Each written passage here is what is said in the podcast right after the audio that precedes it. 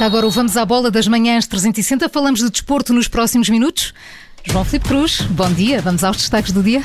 Bom dia. O Futebol do Porto suou, mas venceu e não deixou fugir leões e águias. Ainda no futebol falamos da estreia de Nuno Espírito Santo na Premier League que venceu o campeão em título e vamos eh, ao ciclismo. Maru Antunes revalidou o título na volta a Portugal.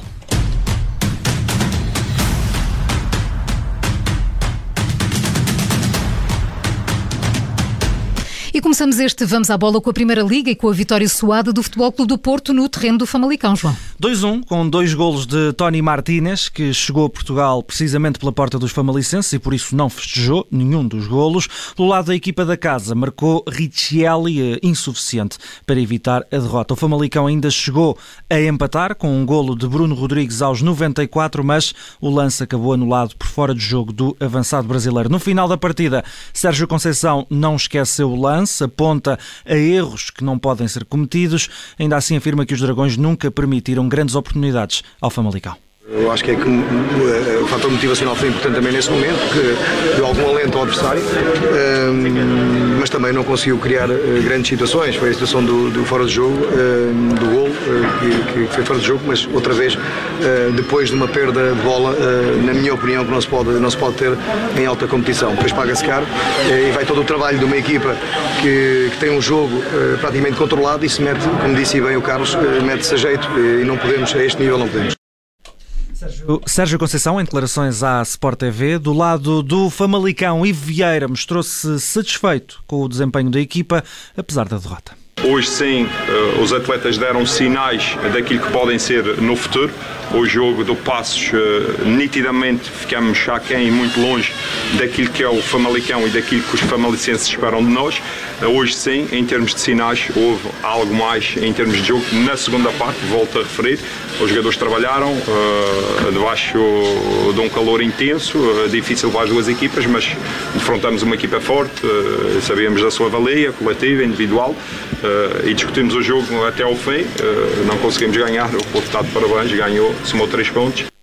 As declarações do treinador do Famalicão, Ivo Vieira. Com esta vitória apertada, os Dragões igualam o Sporting e o Benfica, que venceram também os jogos neste fim de semana. Os encarnados bateram o Aroca na luz, já os Leões foram vencer a Braga. Os três grandes têm seis pontos nestes dois primeiros jogos, tal como o Gil Vicente, a equipa de Barcelos, que venceu no Algarve ontem o Portimonense por 1-0 com um golo de Samuel Lino e está também no topo da Liga. Ainda ontem, o Santa Clara e o Moreirense não foram além de um empate a duas bolas. Em são Miguel, a equipa de Moreira de Cónegos, que ficou reduzida a 10 unidades aos 76 minutos depois da expulsão de Rodrigo Conceição, o filho de Sérgio Conceição, tinha entrado há 3 minutos em campo e, na estreia, na Primeira Liga, viu vermelho direto por protestos. E a segunda jornada fecha hoje com os últimos dois jogos. Às 7 da tarde, o Boa Vista recebe o Passos de Ferreira e às 9 e um quarto da noite temos o fecho desta segunda jornada com o Belenenses Estado Marítimo.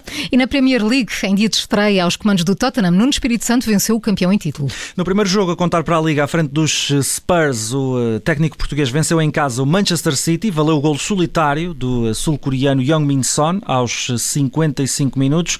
Do lado dos Citizens, campeões em título, Pep Guardiola fez alinhar de início João Cancelo e Ruban Dias, quanto a Bernardo Silva não saiu do banco. De recordar que o treinador espanhol já referiu que o internacional português eh, demonstrou vontade de sair ainda ontem e também a contar para a Premier League, o West Ham foi ao St. James Park vencer o Newcastle por 4-2 num jogo muito animado. João, e em Espanha podemos dizer que há vida depois de Messi. É, em fim de semana de primeira jornada também na La Liga eh, e em primeiro jogo oficial sem Lionel Messi, o Barça venceu a Real Sociedade em Camp Nou 4-2. Gerard Piqué, Martin Braithwaite por duas vezes e Sergi Roberto marcaram para o Barça.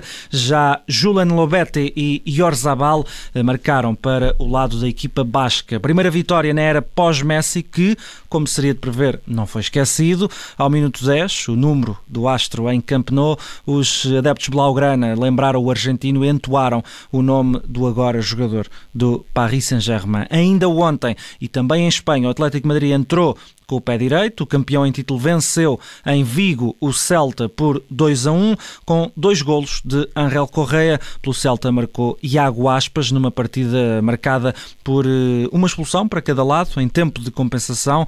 Mário Hermoso viu vermelho do lado dos colchoneiros, já do lado da equipa da casa foi Hugo Malo a receber ordem de expulsão. No outro jogo da noite, no Sanches Pirruan, o Sevilha venceu o Raio Vallecano por 3-0 com um golo de Enniziri e dois de Eric Lamela, que se estreou com a camisola dos andaluzes. O Raio que ficou reduzido a 10 logo aos 16 minutos depois da expulsão do guarda-redes Lucas Zidane, que é precisamente o filho de Zinedine Zidane, antigo treinador do Real Madrid, a equipa visitante que ainda fez entrar o português Bebe. E saltamos do futebol para as duas rodas. Amaro Antunes revalidou o título na volta a Portugal. Segundo ano consecutivo com a amarela para o ciclista da W52 Futebol Clube do Porto, na décima e derradeira etapa, Amaro Antunes uh, beneficiou da queda do perseguidor mais direto, Maurício Moreira.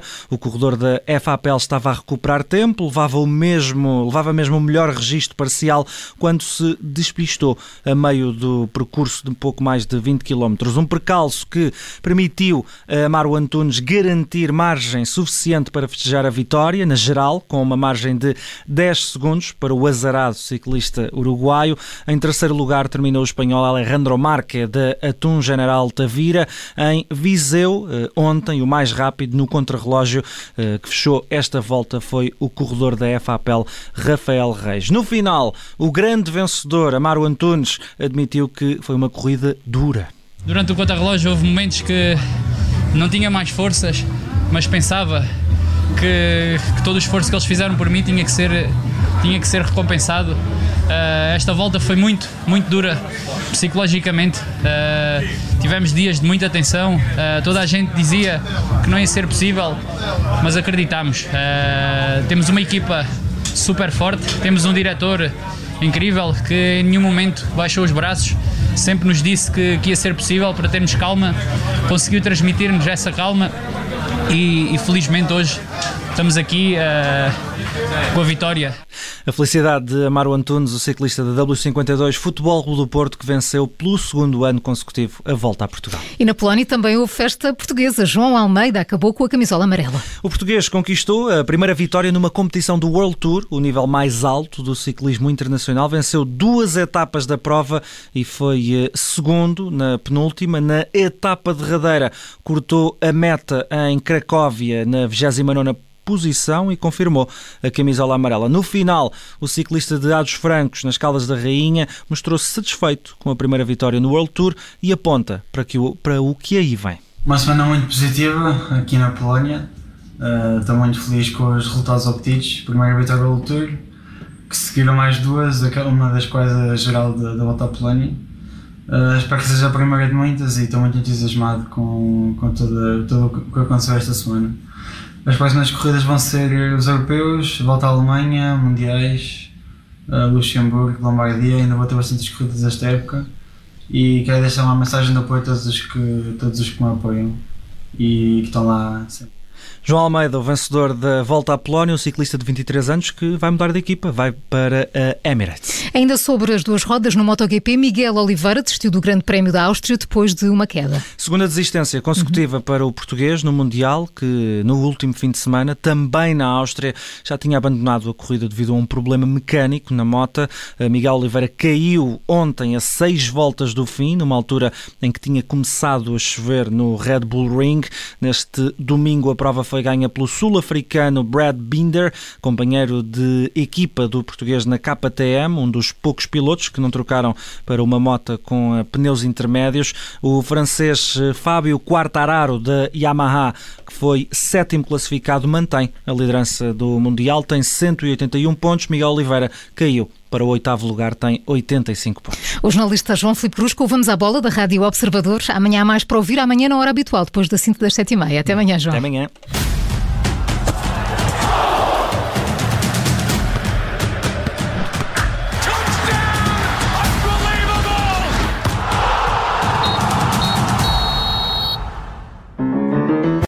Obrigada por ter ouvido este podcast. Se gostou, pode subscrevê-lo, pode partilhá-lo e também pode ouvir a Rádio Observador online em 98.7 em Lisboa e em 98.4 no Porto.